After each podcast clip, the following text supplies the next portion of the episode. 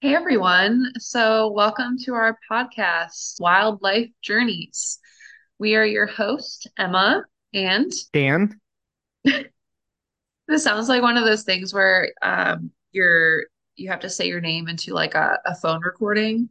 All right. So, today, thank you everyone for joining. Today, so last week we uh, Dan interviewed me, the other co-host, and so now I will be interviewing co-host Dan on his journey I guess we should just start asking questions then, I guess.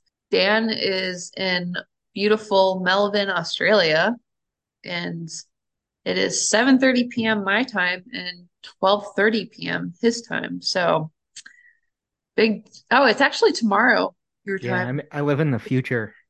Yeah, it's July 13th. That's so weird. Okay. All right. Okay, cool. How you doing, Dan? Good. Um, like you said, I am Dan Guinto. So I did my undergrad.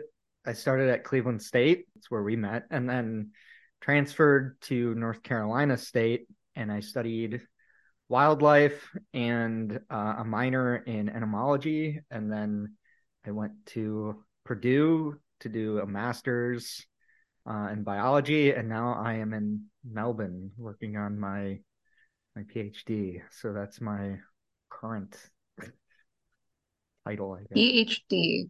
So exciting. Congratulations on your master's. That was Oh, thank you, already thank you. over a year ago, but you did very well. It was very exciting. Um, and as someone who knows very little about genetics, well, it's impressive regardless, but as someone who knows very little about genetics, it was very amazing. So yeah, you are from the Cleveland area and you uh were you born in Independence, Ohio? So I was born, I don't know, I was I was born in some other suburb in Cleveland, and then my parents uh, lived in Independence when I was born. So that's where I've grown up my whole life. So Yeah. like 15 minutes south of downtown Cleveland. Yeah. We'll talk about this more later, I'm sure. So I know about like your high school experience and land lab, but is that where you first kind of got interested in this field or was it before that? So I think that's where I realized that it could be a career, but I think my interest starts when I was younger. I just I loved to play with insects and Yeah. frogs and toads and fish and crayfish. And I used to have one of those little insect circuses that I would just fill with slugs. They wouldn't really do much because they're slugs, but I don't know. When I was a child, I was very invested in the idea of a, a slug circus. So I think it was always kind of there, but yeah.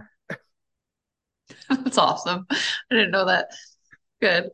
Once you got to high school, do you want to talk a little bit about your experience there, uh, your biology teacher, and how that kind of like, yeah, when you realize that this is something that you can do?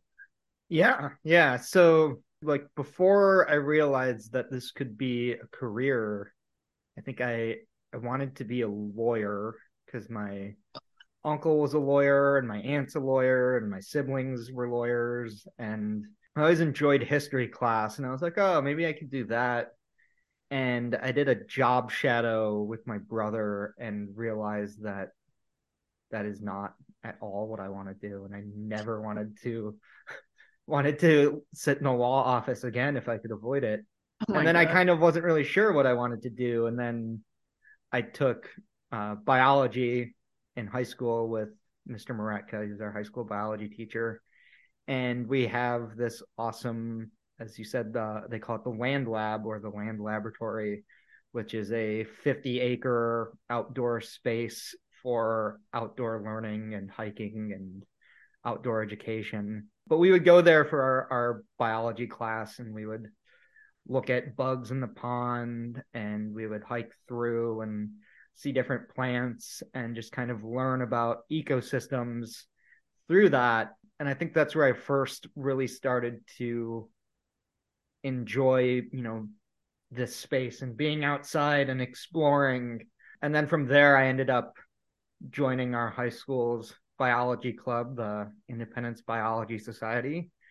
and start going on trips that our biology teacher would lead to different natural areas or parks or metro parks or whatever it may be and we would learn about the birds there and the different plants and herps which i thought was really cool. So my biology teacher's brother-in-law was a herpetologist by hobby and he would come on the trip sometimes and catch us snakes and teach us about them. And that's where i started to really get into wildlife in that sense.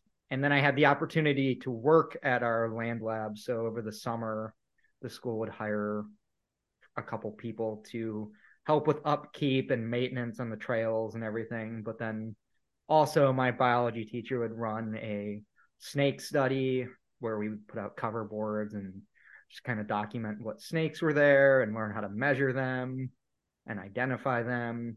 And then later, while I was working there, we started a a similar project with turtles where we would just throw out a turtle trap in these little ponds that we had and learn how to identify the turtles and mark them and just get a sense of how they're how they capture them and process and weigh turtles. So that was huge for me. It was really exciting. And I think that's when I started to get into the mind space of I want to be a scientist. Yeah. Yeah. I mean, again, we'll get to this more later, but you did your master's work on turtles. And when I first met you, again, you were wearing a turtle shirt and like a mm. turtle necklace. So I knew you liked turtles. So was that like your first experience capturing and measuring turtles?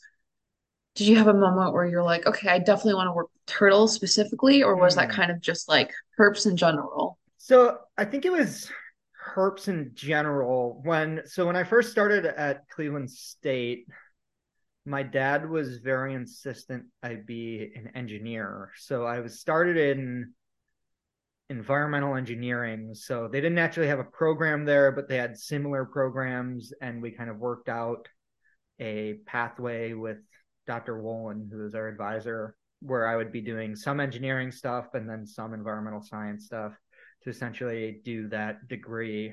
And my dad was kind of insistent that, you know, to have a viable career in this field, you need to have something to fall back on. And uh, for him, that answer was engineering. And I started there and I was taking classes. And the more biology classes I took, the more I realized that I don't care about engineering at all and I just want to do biology. And I started to transition into just that.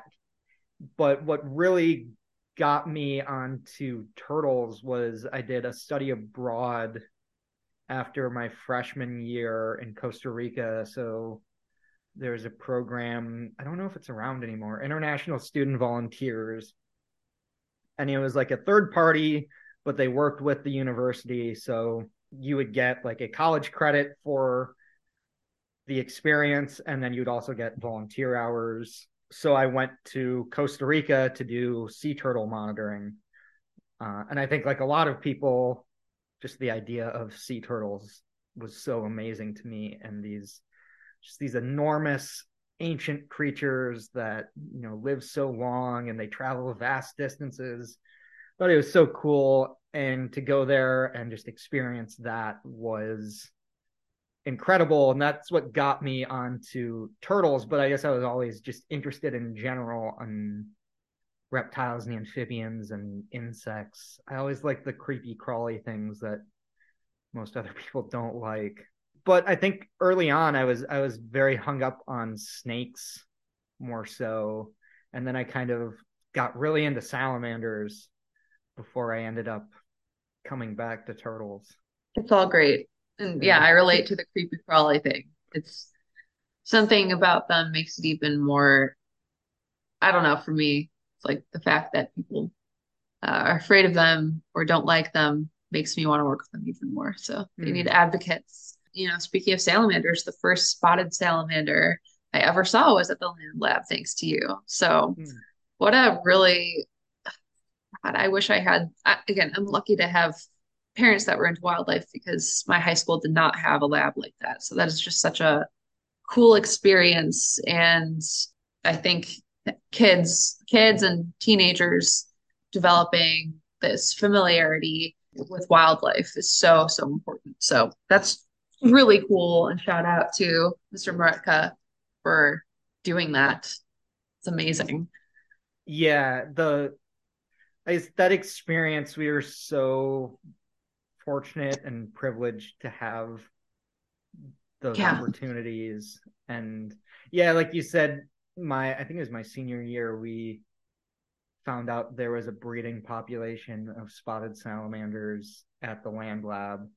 So then we would come back every year to see them. And that was another this like watershed moment in my life. Like wow these creatures are just so amazing. Like they're so interesting. Yeah so fascinating.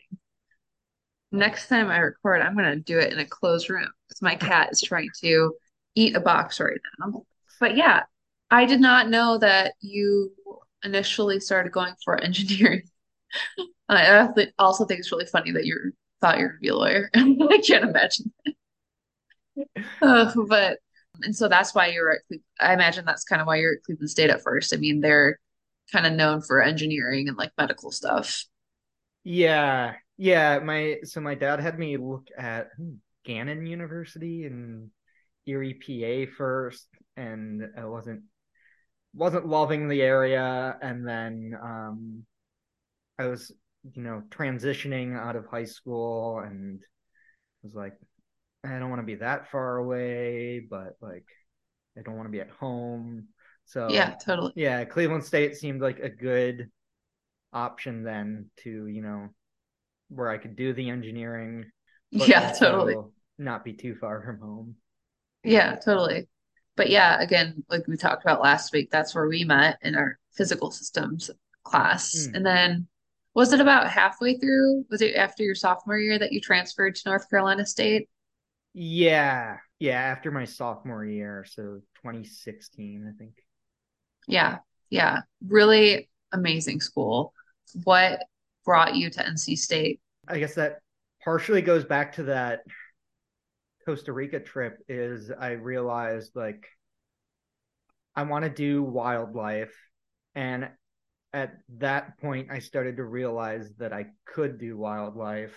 And I met some friends on the trip that were from North Carolina and one was doing school in North Carolina. And I went down to visit and do a visit to NC State's campus because I was just reading about the school and they have a long history and wildlife and a very prestigious, you know, wildlife and conservation program. And I just thought it was really interesting. I guess the other thing is they had an environmental tech and management program, which I was able to sell my dad on because it was similar enough to the engineering. So I could, you know, really sell the transfer. And so I went down and visited and saw their their programs, met with the environmental tech and management people. And then while I was there, there was a session on wildlife uh, from Dr. Laura Pacifica. And I was like, hmm, I'll just go because it sounds interesting and it sounds cool. And I went and I absolutely fell in love with that program. So, if I'm being honest, I applied to the environmental tech and management and told my dad I was going to do environmental tech and management. And I just wanted to, you know, go down to North Carolina, and this seemed like a great opportunity. And I ended up getting accepted there to that program and was able to get, you know, enough scholarship money to where the price really wasn't that different from, you know, going in state at Cleveland State and going to North Carolina. Uh, and then the, the first day I got there, I transferred into wildlife. Um, that's so funny. It was the first day. But yeah, I mean, oh, what a cool school. And like I got I was I'm so lucky. I think I visited you like maybe three times, two or three times. And yeah, I love Raleigh. I love the mm. wildlife. That was where I saw my first copperhead, my first venomous snake ever, actually. And you had the best friends down there. Mm. So such a cool, such a cool time. But then yeah, so after that, kind of how long was it after that that you went to grad school? And do you want to talk a little bit about where you went and your experience there? Yeah. So I guess so I got to NC State in 2016, was taking classes, and at that point I was, you know, you hear all this, you need experience, you need experience, you need experience. And I didn't have a ton of wildlife experience, obviously, because I was in this kind of engineering, environmental science side of things. The only experience I really had was that study abroad. And then, you know, from high school, after the study abroad, I started volunteering with the the Cleveland Metro Parks, which is where I met Owen, Owen Lockhart, that you also worked with. And I, I would volunteer to track turtles for him. Actually, I should I should go back even further. So how I met Owen was for high school, I did my senior project at the Cleveland Metro Park. So my biology teacher set up a deal with them to where I can go and shadow them. And most of the time, I was just like cleaning tanks and stuff in the nature center. But I think it was one of my last days. They're like, "Oh, you really like you know herps and stuff. You should meet this guy, uh, the turtle guy, Owen." And Owen came in, and I got to talk with him and Kim for a while and then Kim was going out to check traps the next day, and she was like, "Oh, you want to come out and we can check turtle traps, and you can bring your biology teacher." So we did. We ended up going out, and that's actually where I saw my first Blandings turtle, and then later ended up tracking those Blandings turtles for uh, Owen and Kim doing radio telemetry. So I, that was kind of my my major first experience there with actual research and then when I was in North Carolina, there was a opportunity to uh, intern at the Wildlife Resource Commission tracking box turtles, and you know having that experience from Owen was was huge to get to do that. So then, yeah, I got to North Carolina and I just started applying and volunteering for everything I could do. Luckily, I was I was fortunate enough to have some scholarship money and to have some money saved up from working at the land lab and then to have very generous parents that were willing to help me out a lot. So I, I had the privilege of not necessarily having to have a job uh, to s- support myself while I was in school, but instead I was just volunteering, doing everything I could. So I was volunteering at the museum once a week and I was doing a, a unpaid internship for the Wildlife Resource Commission doing box turtle stuff, and um, I was volunteering doing mist netting for the state parks and just every opportunity I could. I just was like, I want to get as much experience as I can. Will I have this opportunity and I have this time to not, you know, have to worry about my my living situation as much so I just did as much as I could. And then we had our, our wildlife field classes. That was another great opportunity to learn a lot of different field techniques and skills.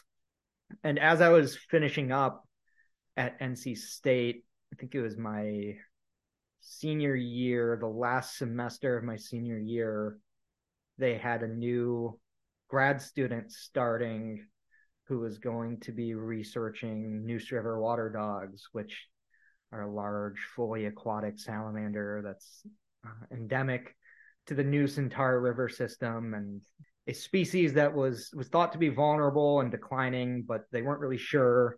So they're hiring a grad student to look into their distribution and population size and stuff. And because I had a lot of interest in herpetology, and my professors knew that. One of them recommended me to this grad student as his technician. So I went and met with um, Eric Teitsworth, and we talked for a little bit, and we interviewed, and he ended up offering me my my first, I guess, real technician job. So it was my last semester. I was doing like part time while I was finishing up school and then right when I graduated, I started as a full time technician, and we were just going all over the state of North Carolina and trapping salamanders, which was absolutely amazing. Just an incredible, incredible experience with these really, really cool animals. And Eric was a fantastic mentor and fantastic person to work with in this first kind of official research technician role that I had.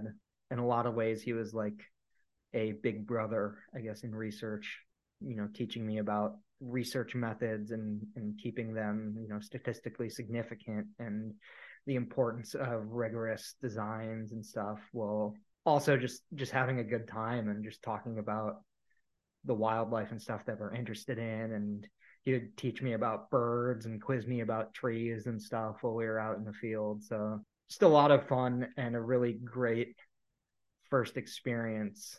But then as i was finishing up that i went to the Wildlife Society conference. They actually held it in Cleveland in 2018. Myself and my friend Edward, that you also know, Ed Bird, for those that know him, uh, we drove up to Ohio and we stayed with my parents and went to the Wildlife Society conference.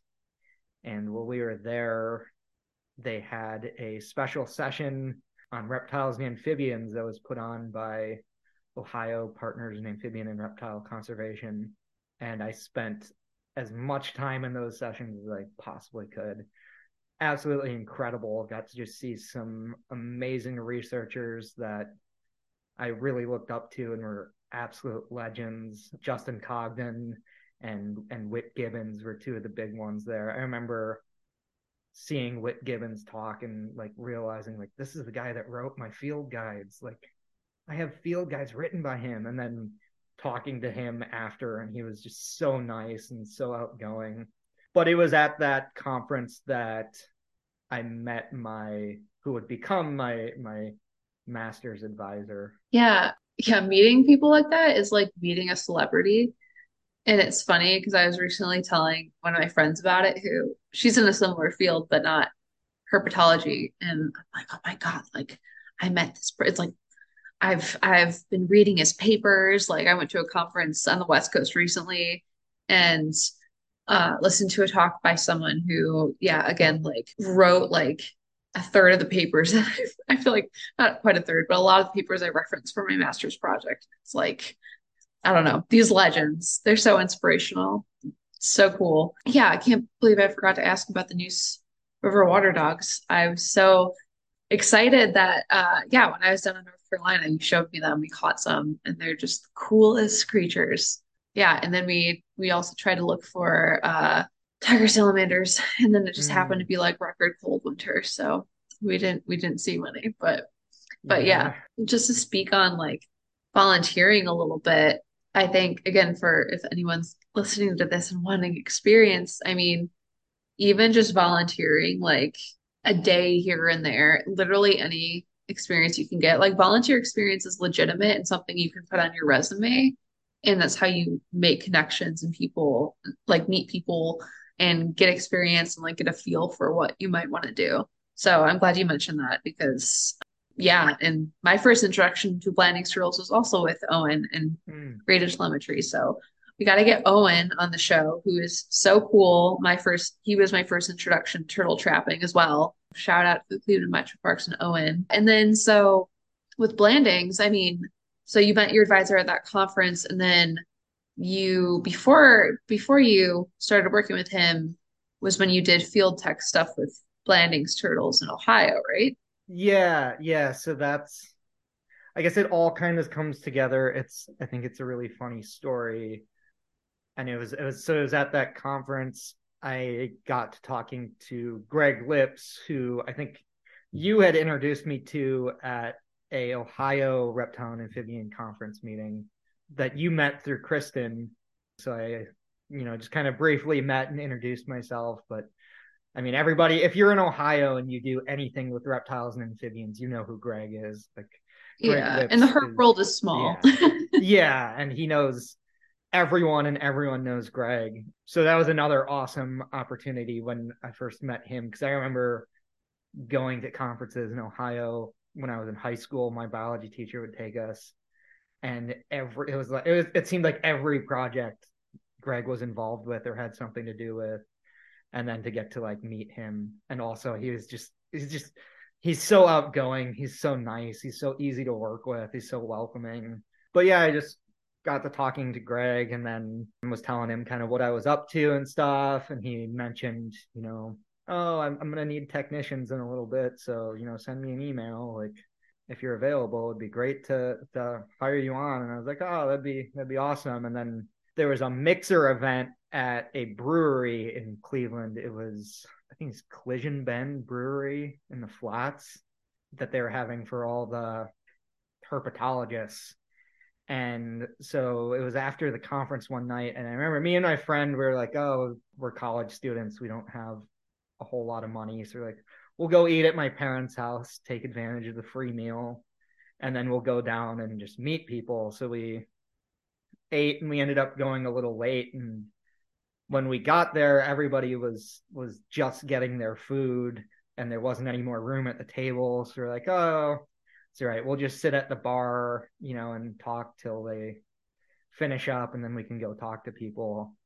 And right after we sat down, another guy came in, and he was just kind of standing around. We're like, oh, he's probably in the same boat. So we like, hey, like, are you here for the conference and stuff? And he's like, oh yeah, I'm just here to talk to some people. And we're like, yeah, you can come have a drink with us if you want while they're finishing up their food. Like, and we just got to talking with this guy about different research and stuff that he was doing and kind of what we were interested in and what we wanted to do.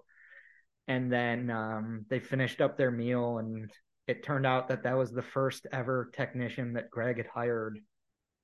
So greg came over to talk to him and he was talking to him for a while and he's like ah who are like who are these guys you're with? Like they uh, they seem like cool guys. So then we started talking to greg more at this at this bar and we were just like you know shooting the breeze and talking about herps and stuff.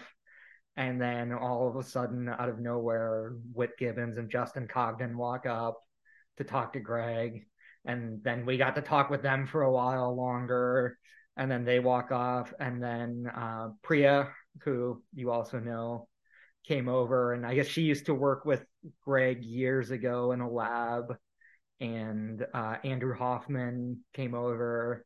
And they were like we got to see Greg and Priya have this like I say an argument, but it was more of like a in jest about salamanders, and it was one of the one of the coolest experiences as a young researcher to see these two awesome researchers that have known each other for so long just kind of like joking around and talking about salamanders and research. But it was also just a really cool experience where I got to meet a bunch of really cool researchers. And then everybody kind of went their own way and and Greg was standing there with us and he's like so uh you want to go to grad school? And I was like well yeah I think eventually like you know I'm just finishing up undergrad but yeah I, would love to go to grad school. And he's like all right let's go meet advisors. And I just remember he walked me and my friend around the bar that night and introduced us to different professors doing research with herps and he introduced me to Mark Jordan that night, who ended up becoming my my master's advisor. And then I so I went back to North Carolina to finish up working with the Neuse River Water Dogs. And one day I just got an email from Dr. Jordan was like, "Hey, Greg said you'd be good for this position and stuff." And like we'd met at the conference, and he's like, um, "Would you want to apply?" And I was like, oh, yeah, absolutely. So it was doing conservation genetics with Blanding's turtles.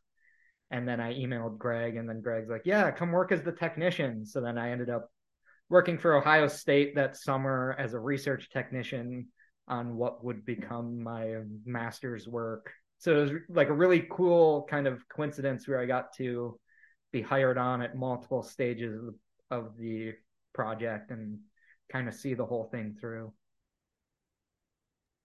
Yeah, and again to like speak to like how small the herp world can be. I forgot that you uh, met Priya there as well, mm. and like you said, she was also in the same lab as the PhD student Andrew Hoffman I worked under, and then also in the same lab as Laura Guderyahn, who Priya suggested I reach out to when I moved to Oregon. Laura lives out here, and I did. And a year later, turns out we were ended up in the same lab without realizing. So really weird connections here. But yeah, yeah, I'm going to uh, herpetology conferences and getting to hang out with professionals after, especially like at a brewery or something, is so much fun and also a good networking experience. But yeah, that is so cool. And then you did, I mean, yeah, like you said, you started doing this tech work on Blanding's turtles, um, just like tracking them, capturing them, or were you just you were just trapping them at the time, right? Yeah.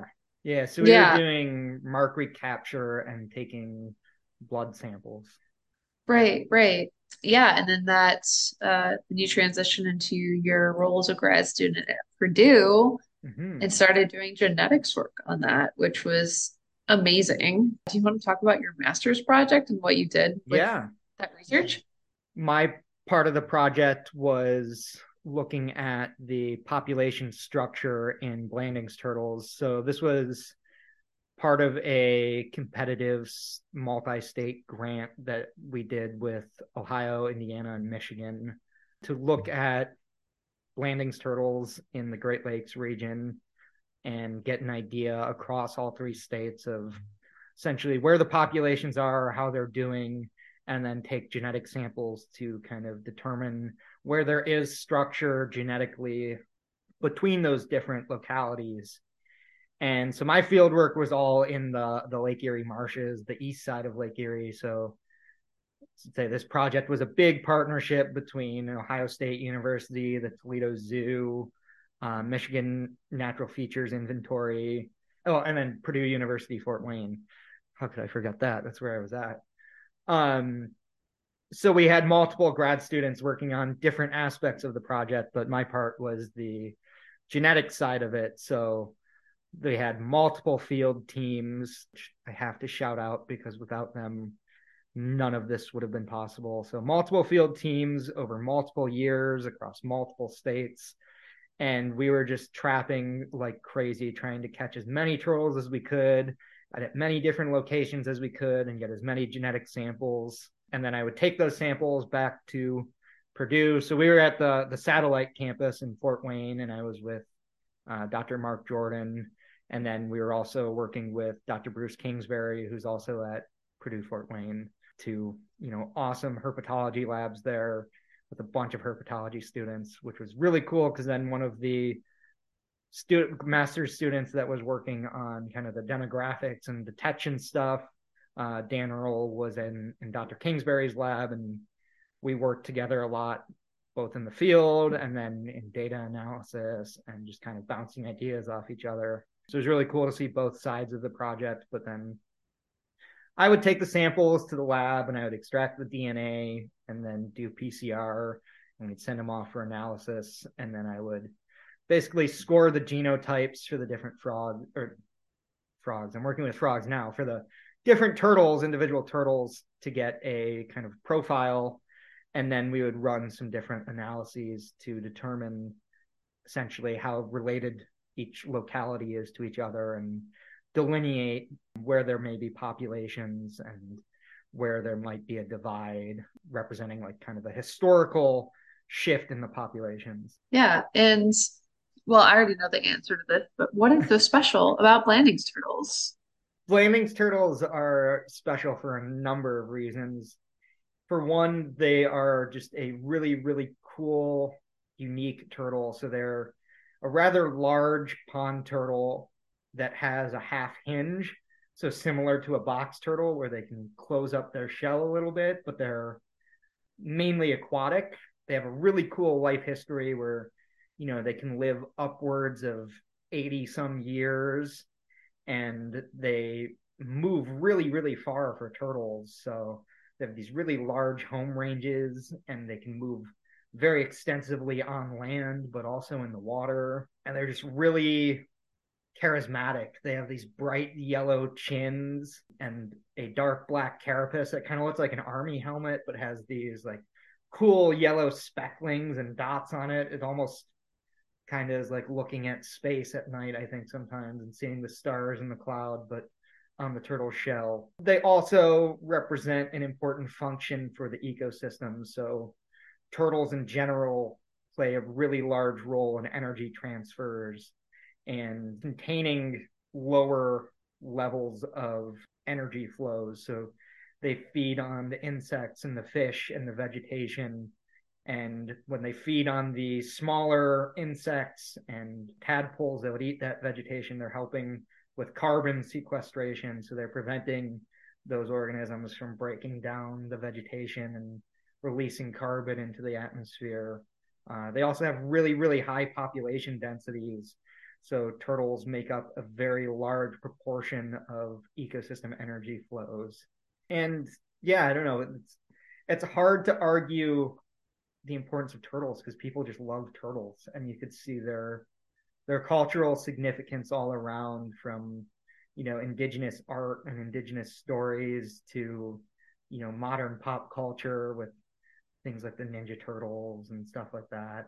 They're great they're great outreach animals they're great for getting people involved. Greg greg would say that turtles are like the gateway drug of herpetology especially a large charismatic turtle like a blandings turtle they're just so easy to handle and so charismatic yeah absolutely they're such a charismatic species and easier to advocate for for than than snakes in my experience uh, when it comes to the public.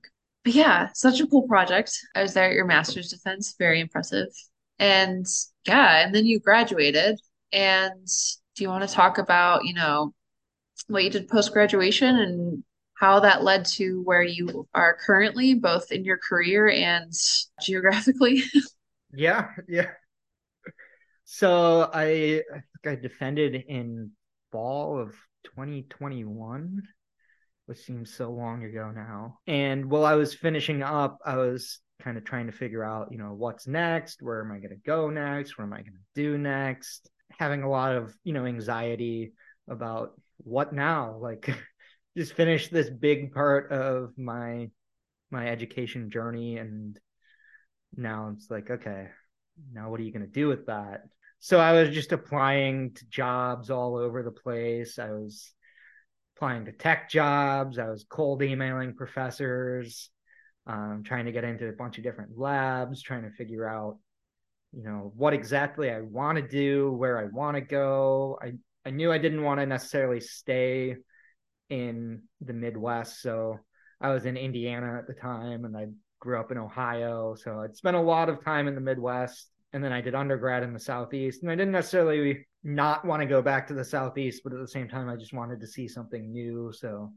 I was really looking on like the West Coast and just trying to find different experiences. And I was just emailing constantly, and I got lots of uh, rejections, lots of.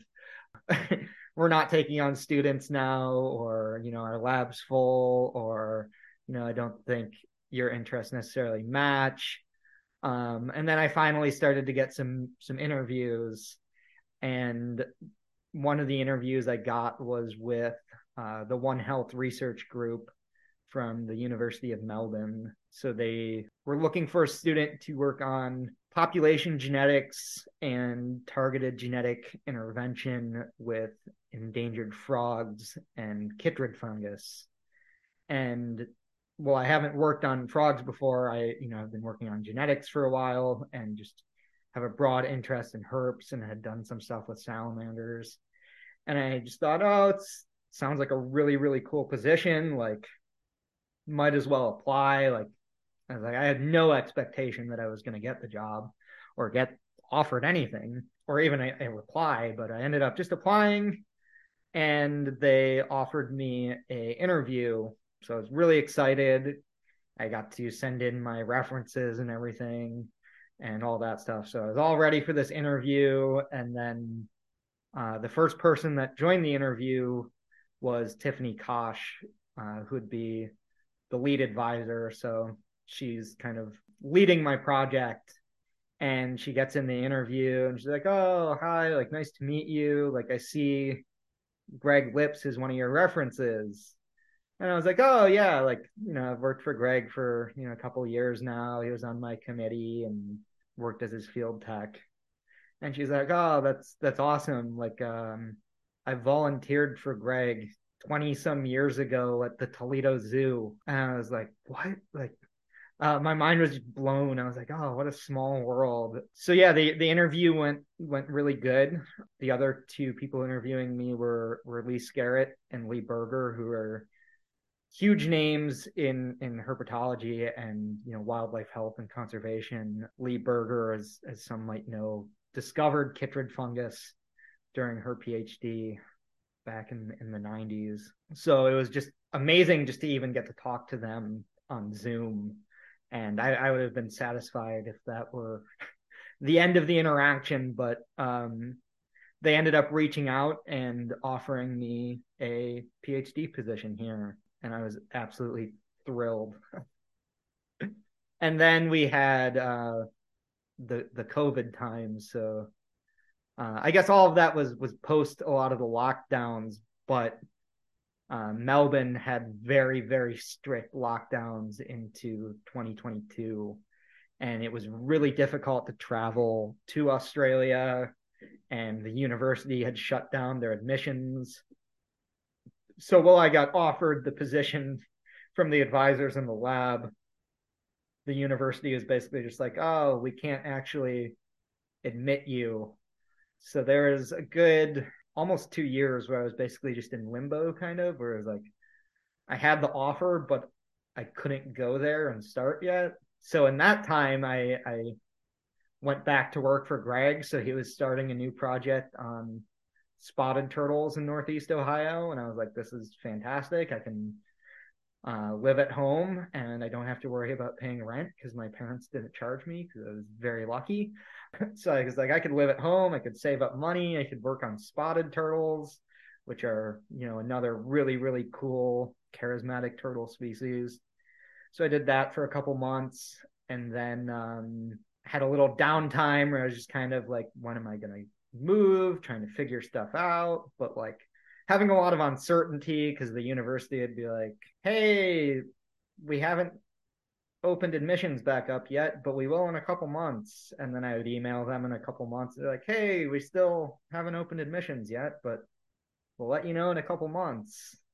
So it's kind of just like uh just kind of bumming around and then I saw someone post a position on Instagram for a nonprofit up in uh, Northern Ontario doing Blanding. They're looking for a Blandings turtle researcher and I was like, oh, I'm a Blandings turtle researcher and I love turtles and I'd like to go to Canada. So again, just kind of applied on a whim and I got an interview and fortunately enough, I was able to go up to uh, Northern Ontario for a couple months. And while I was waiting to go to Melbourne, I got to extend my time as a, a turtle researcher for a little while longer. Yeah, that was so cool. It's it's amazing. Again, those connections from place to place. Um, and and yeah, and so but you made it. Uh, they finally let you into the country. and just like oh God, all of your pictures are so amazing. Melbourne just looks like an incredible place to live as well as research yeah, so what has your experience been like? I mean, you're in the last episode, you were talking to me about how scary it is to move across the country, but you moved across the world. yeah. And so, what was it like to live internationally and start a whole PhD in an opposite side of the world? And what has your PhD journey been like so far? Yeah. So, if you know me, you know that I'm maybe not always the most prepared for things. So I was uh, moving over to Melbourne and I hadn't yet found a place to live, which I think back now is, is very stressful, but I think I was kind of just suppressing it so I didn't freak out um, and just acting like it wasn't a big deal. And it wasn't till I was, you know, almost without a home that I started to actually get stressed about it. But uh, so I came over and then I was like, oh, I'll find a place when I get here. And then it turns out it's a lot more difficult to find an apartment in Melbourne than I was expecting it to be. Uh, but luckily, I found a place very close to uh, our campus. We're on the satellite campus in Werribee, which is a western suburb of Melbourne. And it's it's been very harrowing journey so far because like I said, I, I've been doing a lot of work with turtles and I've done some salamander stuff, but I hadn't really done much frog stuff.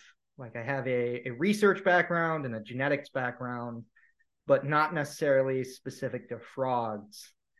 And in this position here, I'm doing a lot more lab work and we're doing a lot more captive animal work than I was doing prior. So before all my stuff was in the field, but now I'm working with the southern corroboree frog, which is this adorable little derpy Australian frog that can't really jump. They more kind of walk and they're not the not the most coordinated and not the fastest or the strongest, but they're very cute and they have really nice coloration. But unfortunately, their population has really just been ravaged by the amphibian chytrid fungus and they're functionally extinct in the wild. So I think the last time they tried to do a wild census, there was maybe six individuals in the wild. But uh, Zoos Victoria ended up taking in animals and starting a captive breeding program.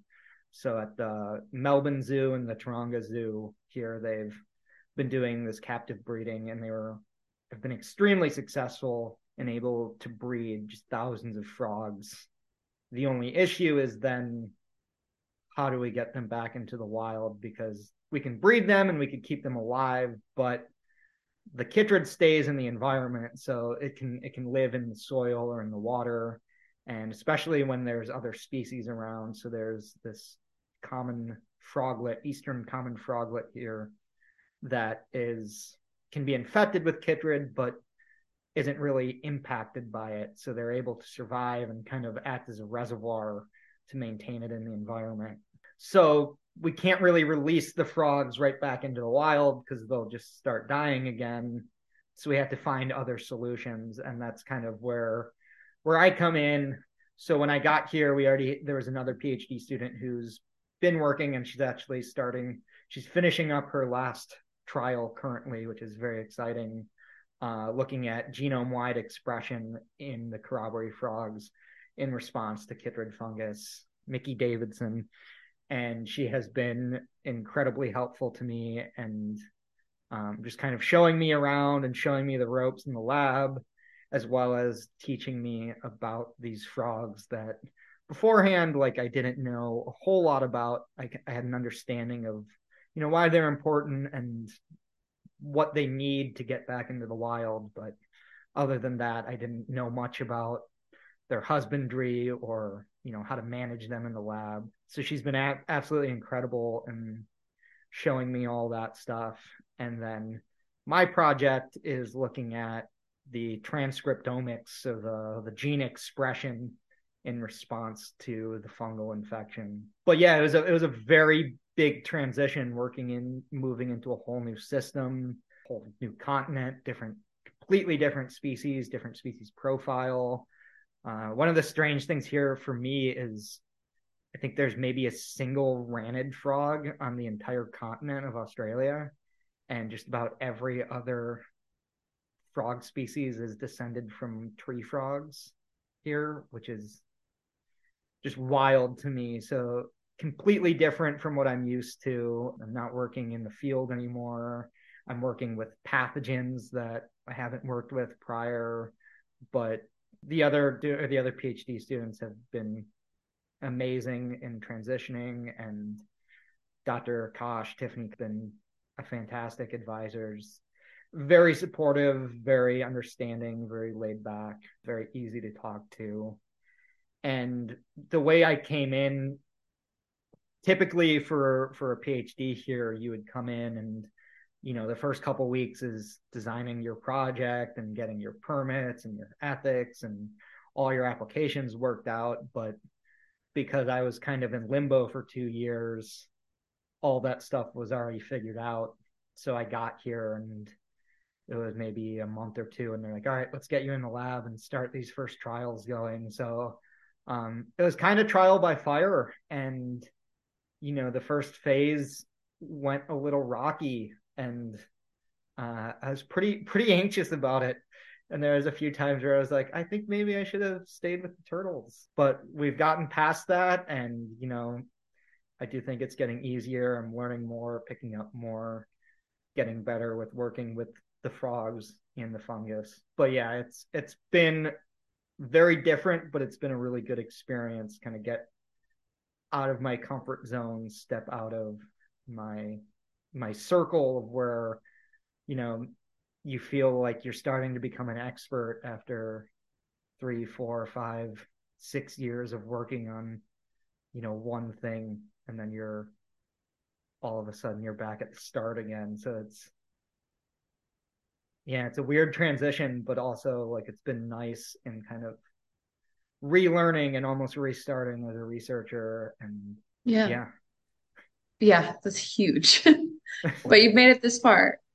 And how much more do you have of your PhD? How many more years? So I started in November, and so I'm almost halfway, or I'm almost through my first year, and the typical PhD here is three to three and a half years. So that's So so short. Yeah, Yeah. That's so nice. two at least two, maybe two and a half more years to go. Um, Yeah. yeah, we're we're closing in on the end of my first experiment here, so getting excited and getting ready to start, you know, getting some data back.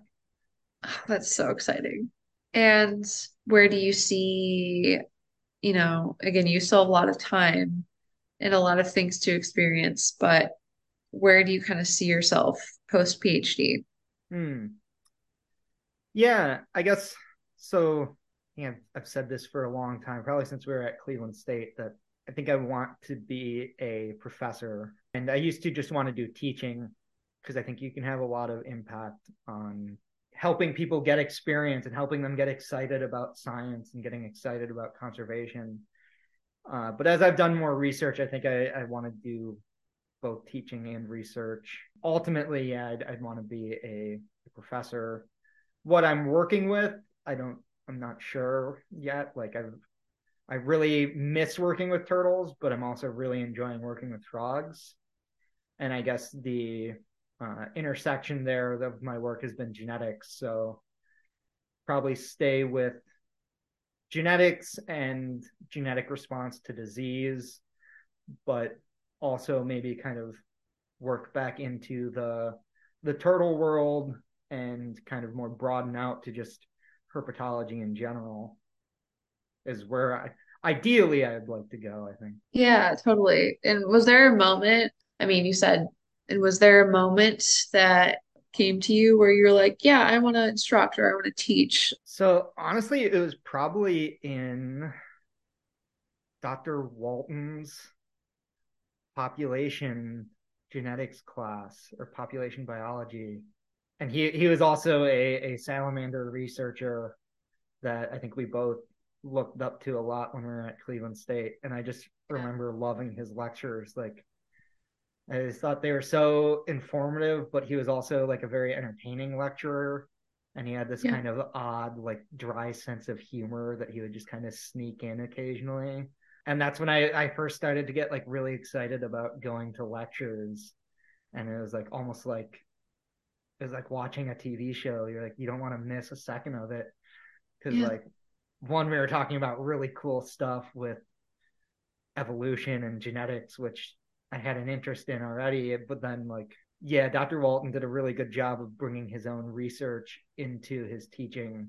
So, like, learning about stuff he'd done with snakes or frogs or hearing the stories about sampling salamanders, I always thought was really cool. Yeah, definitely. Oh, well, that's so exciting. Um, and that you'll continue to, you know, pass this knowledge on to other students someday. I could totally see you running your own lab and get to continue this research and get other people involved in this research. My next question would be what your, I mean, you might have already kind of mentioned this, but what your gotcha moment was, or what really clicked for you to start you on this huge journey that you've been on. Probably, probably spotted salamanders. Just seeing them migrate for the first time was just so incredible. They're like I growing up we'd find them in our yard occasionally and I just thought they were really cool. These big they're like black, sometimes almost purple salamanders with these bright yellow spots and they're just so cute. They look like muppets. Then to go out and see them crawling through the woods and swimming around in the water and doing their little dance in the water was just such an incredible moment in one just seeing like there's so much out there that if you're not paying attention you miss and two like there's so much out there that we need to to work to better understand and conserve and make sure that other generations have those same opportunities to get inspired and to see these amazing things. Yeah, absolutely. Well, thank you, Dan, for sharing this. You've done so much from literally high school till now. And I'm so I'm so excited to hear about what else you do in Australia. I just still think it's the coolest thing that you're actually there and all the pictures you post and all the wildlife you see and just like the fact that you're working with people that are like literally legends. It's it's just the coolest thing and it's so amazing to see you get here from the Cleveland State days to to mm-hmm. here. Super impressive and and I'm going to visit you in Australia before you graduate. So yes, I can't please, wait there. Yeah. Yeah. well, thank you so much for uh interviewing me and I can't wait to see where this show goes and um, I'm excited to co-host with you. And yes. Should we announce our our guest for our third episode? We should announce our guest. All right. So, for next week our first actual guest beyond the coasts is Dan Earl. So he is a biologist for Michigan Natural Features Inventory currently, who works with everything from turtles to bees and moths. Really excited to get him on the show and hear about his journey. He is also a podcaster. I'll mention uh, his his podcast is called uh, Delve into the Decks. It's kind of a pop culture comedy podcast about uh, explaining Pokemon to someone who has no idea what Pokemon is. And Dan Earl is one of the smartest, but also one of the funniest and most entertaining people I think I've ever met. So, very excited to have him on. And if you haven't heard his show, you should go listen to it. Sweet. Okay, I will go listen to that. And I didn't, yeah, I met him at Purdue very briefly, but I didn't realize that that was his position now. So I'm really excited to hear about that. Cool. Awesome. Well, till next time, thank you everyone for listening and uh, go go find us on Instagram. Yeah, and go flip some logs and look for critters.